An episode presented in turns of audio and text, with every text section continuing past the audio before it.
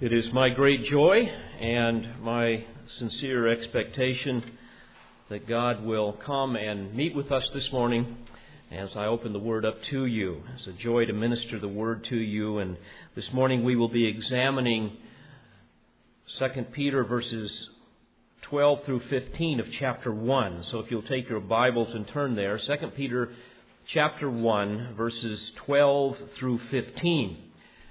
And we will examine this morning the passion of a dying apostle, as I have entitled my discourse to you this morning. Follow along as I read the text, beginning in verse twelve. Therefore, I shall always be ready to remind you of these things, even though you already know them and have been established in the truth which is present with you. And I consider it right, as long as I am in this earthly dwelling, to stir you up by way of reminder, knowing that the laying aside of my earthly dwelling is imminent, as also our Lord Jesus Christ has made clear to me. And I will also be diligent that at any time after my departure, you may be able to call these things to mind. For we did not follow cleverly devised tales when we made known to you the power and coming of our Lord Jesus Christ, but we were eyewitnesses of his majesty. We have before us in this text some amazing insight into the heart of a dying apostle. We are here allowed to hear the passion of his soul and permitted to, frankly, witness the priorities of his life. And you must understand that this is not merely some interesting information, but rather a text that emphasizes some very important spiritual truths that we should all grasp and emulate. Now, let me give you the context as we continue to go through verse by verse this epistle. Peter is now probably in his seventies. He is in a Roman prison. Undoubtedly, his wife has been imprisoned as well, and other friends and family members, many that he has known and and uh, has loved or have been martyred. More will come. And the Lord Jesus has told him some forty years prior in John chapter one, beginning in verse eighteen, that Peter would eventually be crucified. There Jesus said, "Truly, truly, I say to you, when you were younger, you used to gird yourself and walk wherever you wished. But when you grow old, you will stretch out your hands and someone else will gird you and bring you where you do not wish to go." Now this he said, signifying by what kind of death he would glorify God. And when he had spoken this, he said to him, "Follow me." And indeed, Peter followed the Lord. For forty years, he has ministered now, knowing that this would be his ultimate fate that would usher him into glory. And we know also that when he was eventually crucified, he was re- he requested to be crucified upside down, believing that he was not worthy to die as the Lord did. So now Peter is facing imminent death at the hands of those that hate God and love their sin. And soon he would even witness his wife being crucified. As I have told you before, we know from other historical records that he knelt before his wife as she hung on the cross and kept saying to her, "Remember the Lord, remember the Lord, remember the Lord," until she finally passed through the veil. What a terrible thing that would be, to watch one that you love tortured in such a way. And now he continues to tell us to remember the Lord, to remember many things about the realities of our salvation. And so he writes this second letter to remind his readers of all of the spiritual truths that are important, that are important, that are essential for spiritual growth, for joy, for our ability to bear fruit and survive in a world that hates us. As I think about Peter, it's obvious that he was a selfless servant. He was a man that was committed not only to the Lord, but as a shepherd, he was committed to those that he shepherded. And as a shepherd, I know what it's like to be deeply concerned for those that you love. I know because of my calling and what I will deal with that many times you deal with people's sin, you deal with death, you deal with great difficulties, you deal with satanic deceptions, being hated by the world. And most of the life of a shepherd is lived in sorrow. Our world is very often filled with much sadness and much disappointment. It's a strange thing to know that, especially as a pastor, very often you feel a solemn sadness. It's kind of always there. And yet, mixed with that is an inexpressible joy, knowing that God is in control and that you're serving Him. And many of you that serve the Lord in various ways understand that. And certainly, this would have been the heart of Peter as he suffered there in that Roman prison. And knowing that his sheep were helpless and very vulnerable, not only to the wickedness of the world, but certainly to satanic deception, and knowing that many times they were foolish and they needed help. Because of all of this, he was committed to reminding them of those essential truths that would sustain them in days to come. And so till his dying breath and even thereafter, he was consumed with proclaiming and protecting the truth, reminding us all of those things that are essential to our faith so that we could call them to mind. This is certainly a responsibility that we all must share. Now, before we examine the text, I want to give you four reasons why it is so important to be reminded. First of all, very simply, it's because we tend to forget. How would you all like to have someone place a high school science test in front of you that you once took? Or a test in arithmetic or history or whatever it may be. Obviously, we forget much of what we once learned. But you know, there's great power in our faith when we are not only reminded of the truths of Scripture through teaching and meditation and Bible reading, but also when we attend a baptism or when we partake of, of communion, or even when we come together and we see a marriage ceremony performed, or even when we have a funeral. And so many other things. When we sing hymns, we're reminded of the great truths, constantly reminded. And repetition is crucial for memory. I know when I prepare a sermon, many times the things that I will say to you are more reminders than new truths. Sometimes there will be new truths that may be new for, for some of you, maybe not for others. But it's a constant mixing of things that God has given us in His Word so that you will learn them, so that you will know them, so that they will be a part of your life. And certainly it's always a struggle to keep things fresh, because it's not like there's going to be something completely novel and new every time I stand before you or every time you read the Word. But God knows the importance of reminding us. For example, if you were to ask yourself, do I really remember the attributes of God? Can I really come along and and and recite them and, and think them through and think about the promises and all the encouragement that those things offer me? I would ask you, when was the last time you marveled at how and why God created all that He did? When was the last time you really were reminded of the various names that God uses to describe you?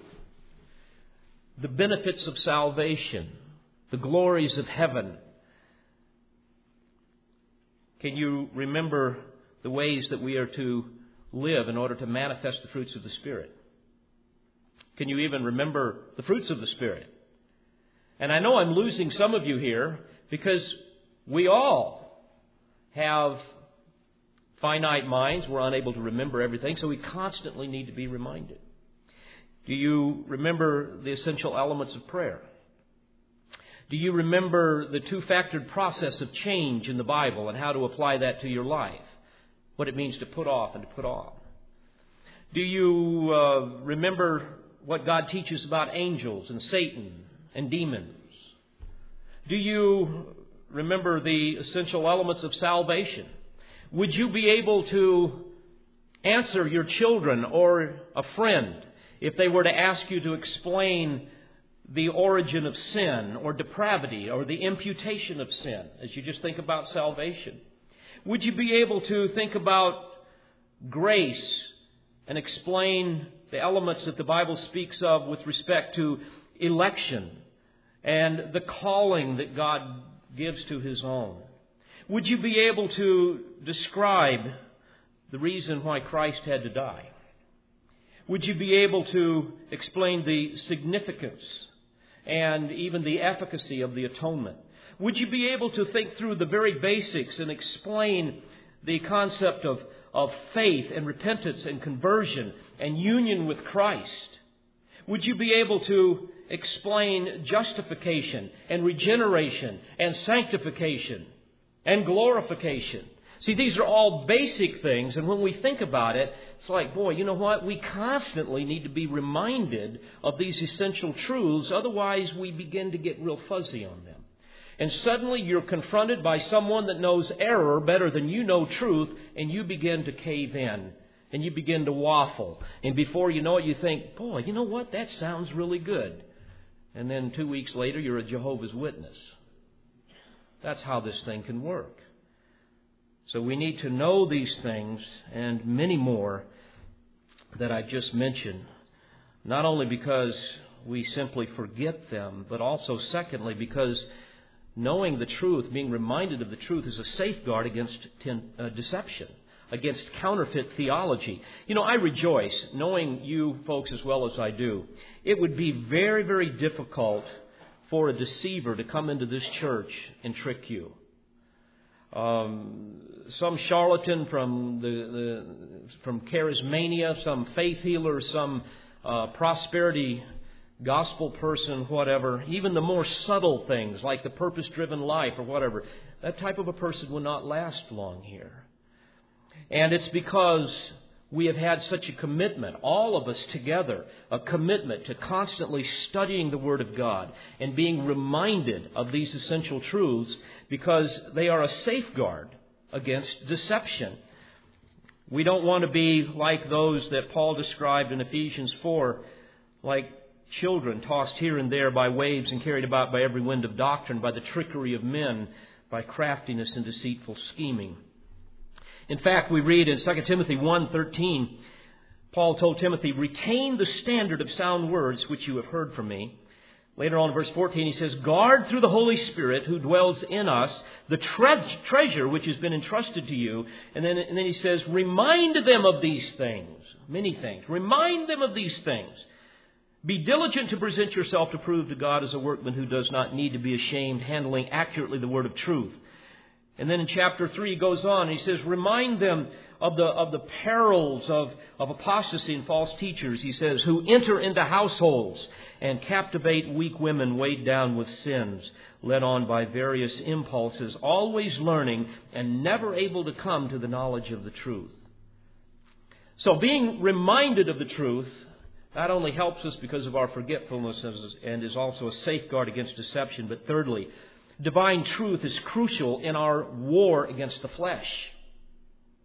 There's a battle that is raging within us. Now, may I remind you that we would have never been saved. We would have never been saved apart from the regenerating work of the Holy Spirit of God. We were dead in our sins. We were nothing more than spiritual cadavers. Moreover, we would never grow into conformity to Christ apart from the energizing work of the Holy Spirit of God that dwells within us. That's that process of sanctification. And that requires constant interaction with the Word of God, constant learning, constant reminding regarding the Holy Spirit's role in, in this war against the flesh. Let me remind you of something.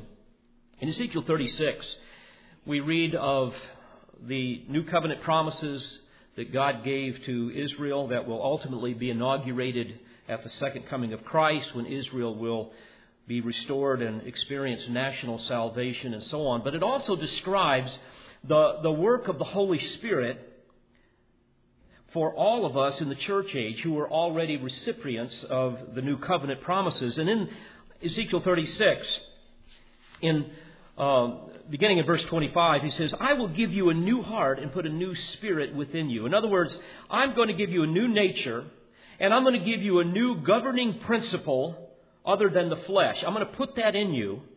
And he says, and I will remove the heart of stone from your flesh and give you a heart and give you a heart of flesh. In other words, I'm going to remove that rebellious, calloused, self-willed, hard heart that you have that is dead to spiritual life. And I'm going to give you one that is alive, one that is pliable, one that will be soft towards truth. And then he goes on and he says, and I will put my spirit within you and cause you to walk in my statutes, and you will be careful to observe my commandments. You see, folks, in salvation, there is forgiveness, there is regeneration, there's this transformation, there is a new birth that occurs, and there is the gift of the indwelling Spirit of God that energizes willful obedience. Now, you know from reading Scripture that if you're not careful, you can grieve the Spirit, you can quench the Spirit of God, if you do not respond to the revelation that God has given to you in His Word. And certainly that requires ongoing reminders, ongoing teaching. You see, remember, there is a, a battle between the flesh and the Spirit. There is a war that goes on within us, a war against indwelling sin. Paul says in Galatians five, beginning in verse sixteen, he says, walk by the Spirit, and you will not carry out the desire of the flesh. For the flesh sets its desire against the Spirit, and the Spirit against the flesh. For these are in opposition to one another, so that you may not do the things that you please. And so he's saying, I want you to walk by the Spirit, meaning I want you to surrender to the Spirit of God as He has revealed Himself in His Word. I want you to allow Him to dominate your life. I want you to be controlled by the Holy Spirit. As Paul says in Colossians three six, let the word of Christ richly dwell within you. And in Ephesians five eighteen, be filled with the Spirit. Literally can be translated, be being kept filled with the Spirit. So in other words, he's telling us, let the Spirit of God control all that you do. Live continually under the influence of the indwelling Spirit as you surrender to Him. Let the mind of Christ dominate your thinking and your character and your conduct, because there's this ongoing battle in the Christian life, energized by the Holy Spirit, not the battle, but the victory over the battle. And the point of all of this is to say that we will never be able to let the Word of Christ richly dwell within us. We will never truly be filled with the Spirit apart from Bible knowledge, apart from biblical obedience to that knowledge, living consistently with the truth. And none of that is going to happen unless we are constantly reminded of these truths. Everything in the world is designed to get you to forget, to get you to deny, to get you to compromise. So in order to win the battle against the flesh, we need to be reminded. One fourth reminder before we look at the text here in terms of what being reminded really will do for us. It's also a source of constant comfort and joy. Isn't it comforting when you hear the word over again and you sing those hymns over again? It is to me. I think in Luke two, remember when the angel announced the birth of Jesus? I bring you good news of great joy. You see, reading the word is like being away from home. And I know many of you have been that way before, like being in another country. And you get a letter from home. What do you do with the letter? Well, you just read it once and throw it away, right? Of course not. You read it over and over and over. And in pictures, you pull out the pictures and you look at them. And that's the idea here. There's great comfort in the Word of God. You know, heaven is my home. This isn't my home. This isn't your home. I long to go home someday. I, I, I want to be where my Lord is. He is the source of my joy. And therefore, I want to be reminded constantly of my heavenly home. I want to be reminded of the nature of my salvation. I want to be reminded of the consummation of my salvation when I am finally home. It's a great source of comfort and joy. When I was a young man, and I think we've sung this hymn here as well, we used to sing a, a, a song, "Sing them over again to me, wonderful words of life. Let me more of their beauty see, wonderful words of life. Words of life and beauty, teach me faith and duty. Beautiful words, wonderful words, wonderful words of life." The idea of singing them over and over. The Word is a constant source of joy and comfort. In Psalm forty-two six, the psalmist describes being depressed. He says, "Oh my God, my soul is in despair within me." Therefore, what's he going to do? He's going to go take Prozac. No, he's going to remember the Lord. "I remember you from the land of Jordan and the peaks of Hermon, from Mount Mitzar. The Lord will command His loving kindness in the daytime, and His song will be with me in the night." A prayer to the God of my life. Folks, the Word is a song in the night. And you sing those songs of the Word, not just hymns, but the truths of Scripture, as the Spirit of God brings them to your mind and helps you to remember those glorious truths, which in turn bring comfort. In Psalm seventy-seven, the psalmist again was filled with depression and gloom, but found comfort when he began to recall the mighty deeds of God and focus on His goodness. There he said, "I shall remember the deeds of the Lord. Surely I will remember your wonders of old. I will meditate on all your work and muse on your deeds. Your way, O God, is holy. What God is great like our God? You are the God who works wonders. You have made known your strength among the peoples. You have, by your power, redeemed your people." And this morning I read to you a psalm that has ministered to me and to my dear wife in times of great difficulty, where we find comfort in that psalm as well as many others, Psalm thirty-four. And especially I think of the words in that psalm that says that the angel of the Lord encamps around those who fear Him and rescues them. "Oh, taste of the Lord and see that He is good. How blessed is the man who takes refuge in Him." Now, dear friends, because God knows the power of His Word, He also knows that we need to constantly be reminded of it for these reasons. So He inspires His faithful apostle to record the significance of this matter. And as we examine the text this morning, you will just sense the passion in Peter's heart for us to be reminded of essential truths of our salvation. Now, I've divided these verses into three categories that I believe will help us grasp the fullness of what God intends. First, we will look at God's passion to remind. Secondly, we will look at our need to recall. And thirdly, our responsibility to remind others. First of all, God's passion to remind. Notice what He says here in verse twelve. "Therefore, I shall always be ready to remind you of these things." Well, what things? What's He referring to? Well, he, what He's already written, especially in verses one through eleven. The idea of appropriating the divine power that we have been given. To remember that He has given us everything we need for salvation, everything we need for sanctification. To remember that we need to pursue the list of virtues that will glorify God and give us assurance of salvation. And I believe that these things would also include the rest of what Peter will say regarding the cautions concerning false teachers. And by extension, ultimately, it would even include all that he has said in his first epistle. And you might even want to go beyond that and say that because all that he says has been inspired by God and thus inextricably bound to all of the rest of God's revelation, these things could ultimately refer to the totality of revelation found in Scripture. So in verse twelve he says, "Therefore I shall always be ready to remind you of these things, even though you already know them and have been established in the truth which is present with you." Now, notice it is important, first of all, to know the truth.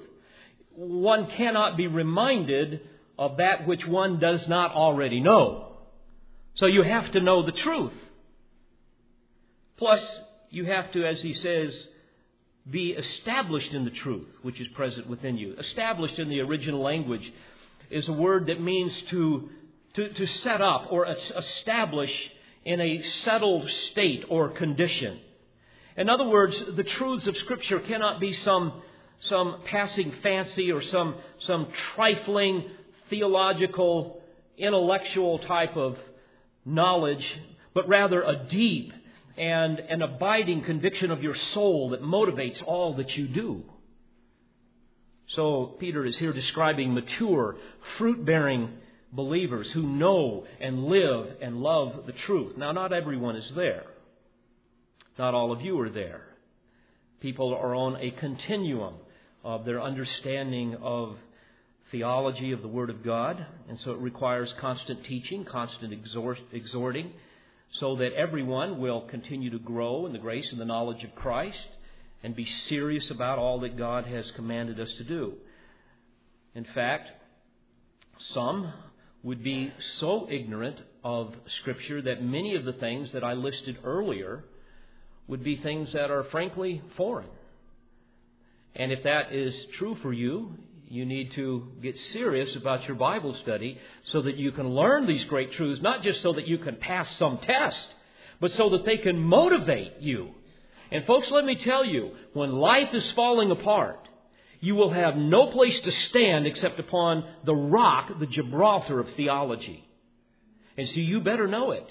Don't wait until your life is falling apart and then say, "Oh boy, I better go to the Word and try to figure out who God is and what He wants me to know." No, you learn it before you get there.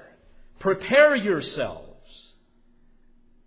So Peter is passionate about this. Verses thirteen and fourteen, he says, "And I consider it right, as long as I am in this earthly dwelling, to stir you up by way of reminder, knowing that the laying aside of my earthly dwelling is imminent, as also our Lord Jesus Christ has made clear to me." You see, this is the heart of a faithful shepherd. He's devoted to preaching the whole counsel of God, evidenced by the rich, concentrated truths revealed in his epistle. And I might add here, th- this is not someone who wants to just remind you of the idea of, of how to be saved. You know, I, I've been in churches before where every time you meet together, you hear another evangelistic message. He, he's, he's doing far more here. And this is far more than, than some type of seeker-sensitive sermonette that he's reminding us of. He's reminding us of the essentials of the faith. It'd be so tragic to be in a church where you're not reminded of the basics over and over again. The whole counsel of God, not just a few pet doctrines. It's so sad to see people slowly dying of spiritual malnutrition. And many people are starving for truth. If I can digress for a moment, I'll give you an example of what happens when people have not been taught the truth and when they're not reminded of the truth. I receive a number of of emails uh, during the week, and one brother uh, sent me an email that I found most interesting, and I looked up a website on a church. It's Christ's Family Community Church in Hastings, Minnesota. And when you look on their website, you will see this, this video of this very interesting looking room. And underneath the video, it says, and I quote, "Imagine, if you will, walking into a men's room where the first thing you see is a pair of chrome hubcaps on the wall. You look around and see a clock made of a rotor and brake pads. There's a huge nineteen eighty-nine Pennzoil sign mounted above a towel dispenser. As you step into the room, you can't help but notice a framed painting of a Renault racer, a parking meter mounted on the wall, and a, quote, no parking sign above the toilet. The wall tile is done in a black and white checked flag motif. Centered on the back wall is a picture of a Ziegler cat motorcycle. And the centerpiece of it all is a black, masterfully airbrush painting partition wall. Painted partition wall, complete with flames that look so real you might get burned if you stand too close. Where do you suppose you are? The old Brickyard at the Indianapolis five hundred? Nope, you've just entered the men's room at Christ's Family Church. They go on to say, does that come as a bit of a surprise?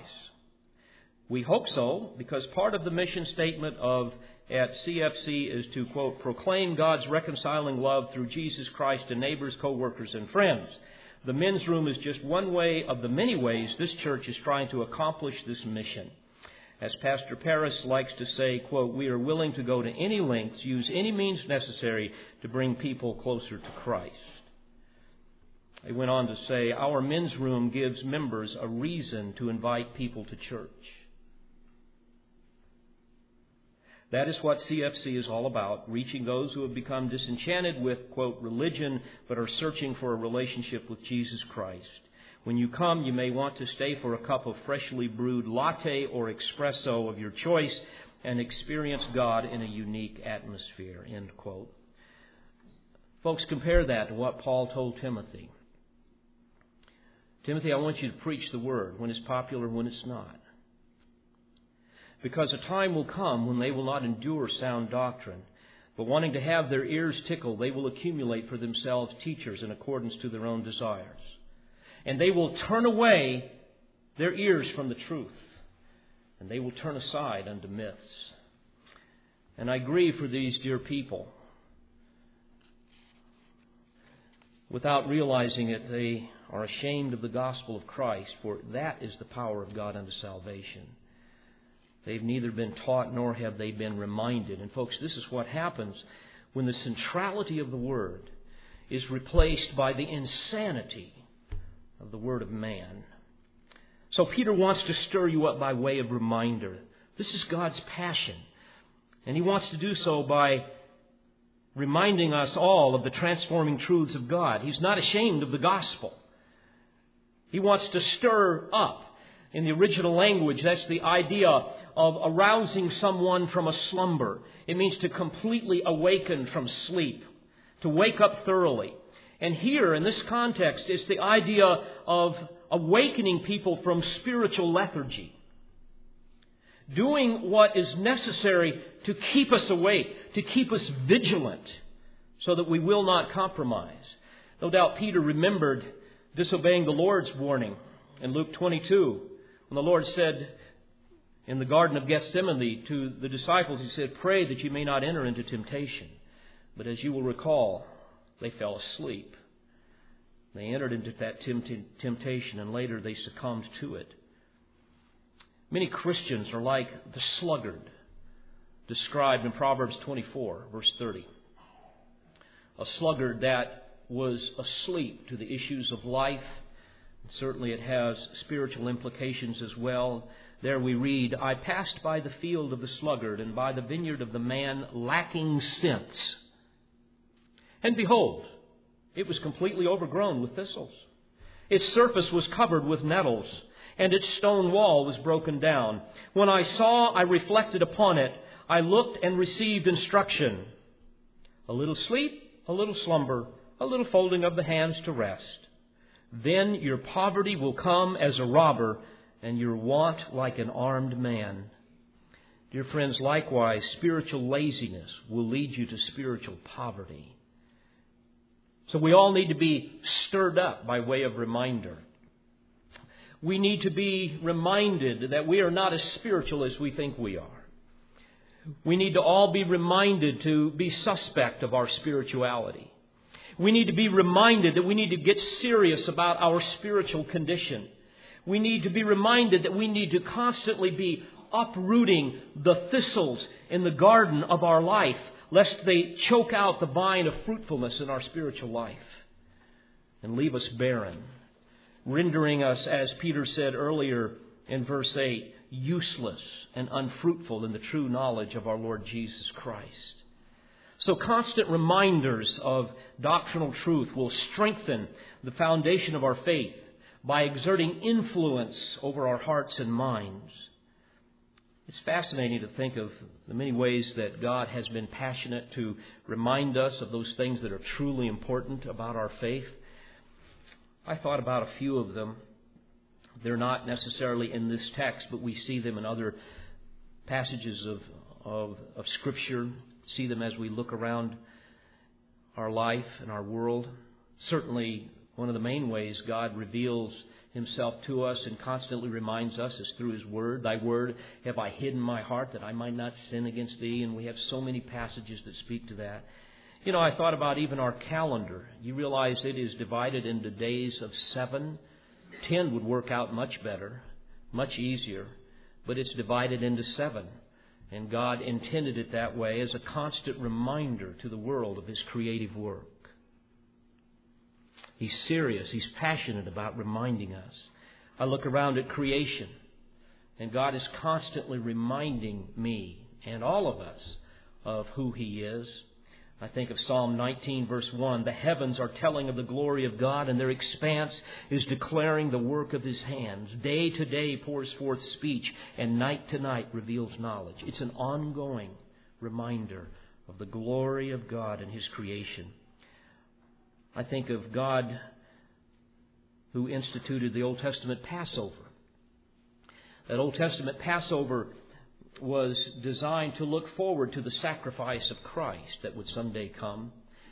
And then at the Lord's Supper, Jesus transformed that Passover Seder into a new ceremony designed to look back upon his atoning work.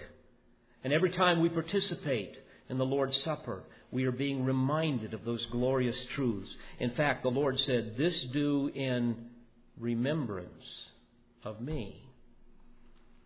In Second Timothy two, beginning in verse eight, Paul told Timothy to remember Jesus Christ, risen from the dead, descendant of David, according to my gospel, for which I suffer hardship.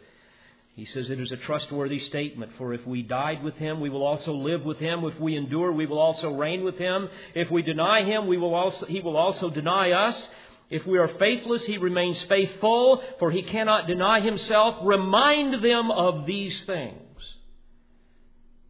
And Paul reminded Titus in Titus three, beginning in verse one, to remind them to be subject to rulers, to authorities, to be obedient, to be ready for every good deed, to malign no one, to be peaceable, gentle, showing every consideration for all men, and on and on it goes. Dear friends, we would do well to never neglect the constant reminders that God gives us of himself, all that he has done for those who love him. Well, that's some thoughts on God's passion to remind. Secondly, we see in this text our need to recall. In verse fifteen, he says, "And I will also be diligent that at any time after my departure, you may be able to call these things to mind." And here again, we see the divine urgency in his diligence to remind us. You see, he has already expressed the priority of stirring us up by way of remembrance as long as he is alive. But now, he's saying, even after I die, even if after I pass through the veil, I want to continue to remind you. And he will do that through his written word. Through divine inspiration, he was diligent in recording these truths for us to be able to recall. He doesn't want us to forget. And especially because of what he knows is coming within the church. And what is that? False teachers. False teachers who will arise and have incredibly ingenious deceptions. And unless you know the truth and you know it well, you will be deceived. So he's concerned about that. I think of an example in the Old Testament where people forgot the truth because the prophets failed to remind them and because of the hardness of their heart. In Jeremiah two and verse eleven, God says, "But my people have changed their glory for that which does not profit. Be appalled, O heavens, at this, and shudder. Be very desolate, declares the Lord. For my people have committed two evils. One, they have forsaken me, the fountain of living waters, to hew out for themselves cisterns, this is number two, broken cisterns that can hold no water.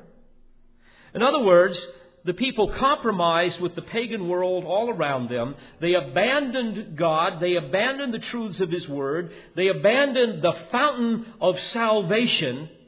And they replaced the limitless reservoir of mercy and grace with a cistern of their own making, one that wouldn't even hold water. And so God judged them. And in His judgment, He reminded them of who He was. We read another example of the importance of recalling these truths and what happens when you don't. In Galatians one, beginning in verse six, Paul says, "I'm amazed that you are so quickly deserting Him who called you by the grace of Christ for a different gospel." They've forgotten the truth. They, they, they've gone to another gospel here. He says, which is really not another, only there are some who are disturbing you and want to distort the gospel of Christ.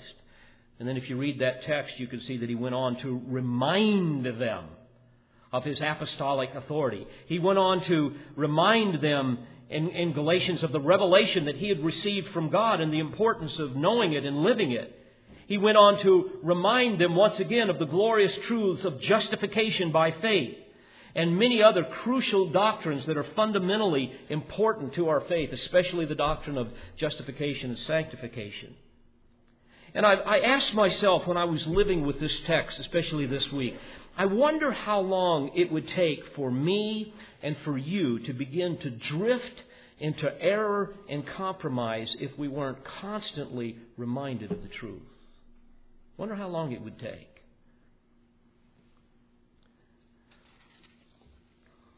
I confess that I'm saddened and frankly concerned for some that seem to find every excuse to avoid opportunities to be taught, avoid opportunities to be reminded, even in this church.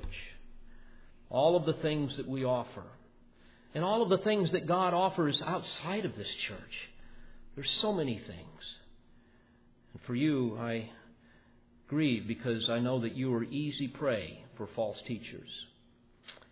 And I know that your life is frankly on the slippery slope of compromise and sin. And that slippery slope will inevitably lead people to forgetting about the truths of the Word of God and the truths of our salvation and all that is entailed in that. And we begin to slide down the slope until eventually we forfeit blessing in our life and we live under the cloud of divine chastening. And it's a sad thing to see that happen. And it's a sad thing to know that some of you are living there. Not because there aren't opportunities to be reminded, but because you refuse to avail yourself of them. It's fascinating. Over and over in the Old Testament, we see God using His prophets to remind the people of all that He has done for them, all that He is. I think of the Song of Moses in Exodus, Exodus fifteen. We won't take time to go there, but there is a description of the faithfulness and power of, of, of our redeeming God. And Moses goes through the ways that He delivered them from the hands of the Egyptians. I think of uh, Ezra's prayer in Nehemiah nine. Remember when When he recited God's marvelous works of redemption, a very long prayer. And it was a prayer that we know initiated three hours of national confession and worship in the people. Constantly God reminding them, rehearsing all the different things historically that He has done. I think when I was a little boy, of another little chorus we used to sing. You can tell that hymns and choruses have a lot of power in my life. Um, we used to sing a little song, "Count Your Many Blessings, Name Them One by One." Remember that? Some of you nodding your head. You know, see what God has done. You know, this is a great thing for all of us to do with one another, to, to just sometimes sit down and just take time to count our blessings, to think through all the ways that God has been faithful to us in our lives, to do that with our children. To take our children and set them down and say, "Sweetheart, son, daughter, whatever, I want to remind you of some of the things that God has done in this family. I want to remind you of the way that He demonstrated His mercy and His grace to your father and to your mother. I want to remind you of the ways that He brought us together in faith, believing. I want to remind you of, and then you start naming different things so that that becomes a part of your children. That's the importance of having these things brought to remembrance so that we can recall them, especially in days of great difficulty. So we've seen in this text God's passion to remind and our need to recall, and by implication, thirdly, our responsibility to remind others. And here I'm going to go just for a moment to another text. If you want to turn with me, you can. It's in Deuteronomy chapter six. And in verse five of Deuteronomy six, God speaks powerfully in this passage. Actually, let me begin in verse four. He says, "Hear, O Israel, the Lord is our God, the Lord is one, and you shall love the Lord your God with all your heart, with all your soul, and with all your might. And these words which I am commanded you today shall be on your heart, and you shall teach them diligently to your sons, and shall talk of them when you sit in your house, and when you walk by the way, and when you lie down, and when you rise up. And you shall bind them as a sign on your hand, and they shall be as frontals on your forehead. And you shall write them on the doorposts of your house and on your gates. Then it shall come about when the Lord your God brings you into the land which He swore to your fathers, Abraham, Isaac, and Jacob, to give you great and splendid cities which you did not build, and houses full of all good things which you did not fill, and hewn cisterns which you did not dig, vineyards and olive trees which you did not plant, and you shall eat and be satisfied. Then watch yourself, lest you forget the Lord who brought you from the land of Egypt, out of the house of slavery."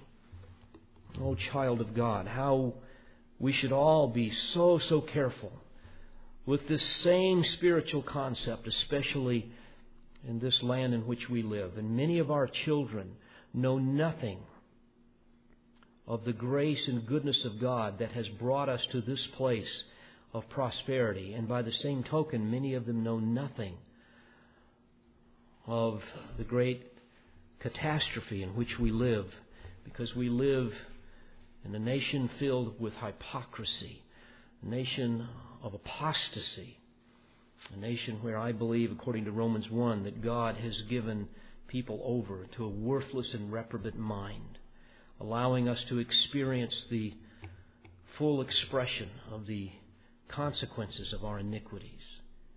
So we need to remind, remind, remind, lest we forget. I would challenge all of us not only to be serious about being reminded, but also be serious about reminding others, those that we love, especially our children and those who are less mature in the faith. And I might also add, especially those of you who are approaching the sunset years of life, you have so much to offer all of us. And I believe by implication, even in this text, we see this with Peter, how important it is for us to be reminded of the great things that God has done from spiritual warriors who have lived a long and meaningful life. I searched many places to find someone who had written on this particular subject um, and the importance of reminding others that I believe is inherent in this text. And I finally came across one by an old theologian, Albert Barnes. He was a man educated at Princeton years ago before Princeton became apostate. He lived between seventeen ninety-eight and eighteen seventy. And here's what this great old Presbyterian minister had to say, and I quote, "We may learn from what Peter says here that it is the duty of those who are drawing near to the eternal world and who are the friends of religion to do all they can that the truths of Christianity may be always had in remembrance. Every man's experience of the value of religion and the results of his examination and observation should be regarded as the property of the world and should not be lost. As he is about to die, he should seek by all the means in his power that those truths should be perpetuated and propagated. This duty may be discharged by some in counsels offered to the young, as they are about to enter on life, giving them the results of their own experience, observation, and reflections on the subject of religion. By some, by an example consistent that it cannot be soon forgotten, a legacy to friends and to the world of much more value than accumulated silver and gold. By some, by solemn warnings or exhortations on the bed of death. In other cases, by a recorded experience of the conviction and value of religion and a written defense of its truth and illustration of its nature. For every man who can write a good book owes it to the church and the world to do it. By others, he goes on to say, in leaving the means of publishing and spreading good books in the world, he does a good service to his own age and to future ages who records the results of his observations and his reflections in favor of the truth in a book that shall be readable. And though the book itself may be ultimately forgotten, it may have saved some persons from ruin and may have accomplished its part in keeping up the knowledge of the truth in his own generation. Barnes went on to say, Peter, as a minister of the gospel, felt himself bound to do this. And no men have so good an opportunity of doing this now as ministers of the gospel. No men have more ready access to the press. No men have so much certainty that they will have the public attention if they will write anything worth reading. No men commonly in a community are better educated or more accustomed to write. No men by their profession seem to be so much called to address their fellow men in any way in favor of the truth. And it is a matter of great marvel that men who have such opportunities and who seem especially called to the work do not do more of this kind of service in the cause of religion. Themselves soon to die, how can they help desiring that they may leave something that shall bear an honorable, though humble, testimony to truths which they so much prize and which they are appointed to defend? A tract may live long after the author is in the grave, and who can calculate the results which have followed the efforts of Baxter and Edwards to keep up in the world the remembrance of the truths which they deemed so much value?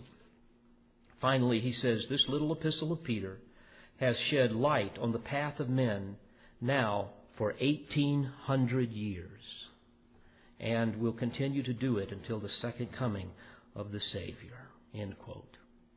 My friends, this was the passion of a dying apostle. May it be ours as well. Let's pray together.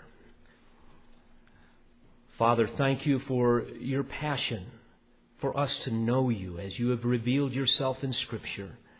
Thank you, Holy Spirit, that you dwell within us and you bring to remembrance all of the glorious truths with respect to our salvation. Lord, may we be vigilant to not only be reminded, and to look for every opportunity to be reminded, but may we also be vigilant to remind others of all that is important, that you might receive all of the glory. For we ask this in Jesus' name and for his sake. Amen. We pray you've been edified by this presentation. You've been listening to pastor, Bible teacher, and author David Harrell. For more information, or to order additional tapes or C Ds of Pastor Harrell's messages, please visit olive tree resources dot org.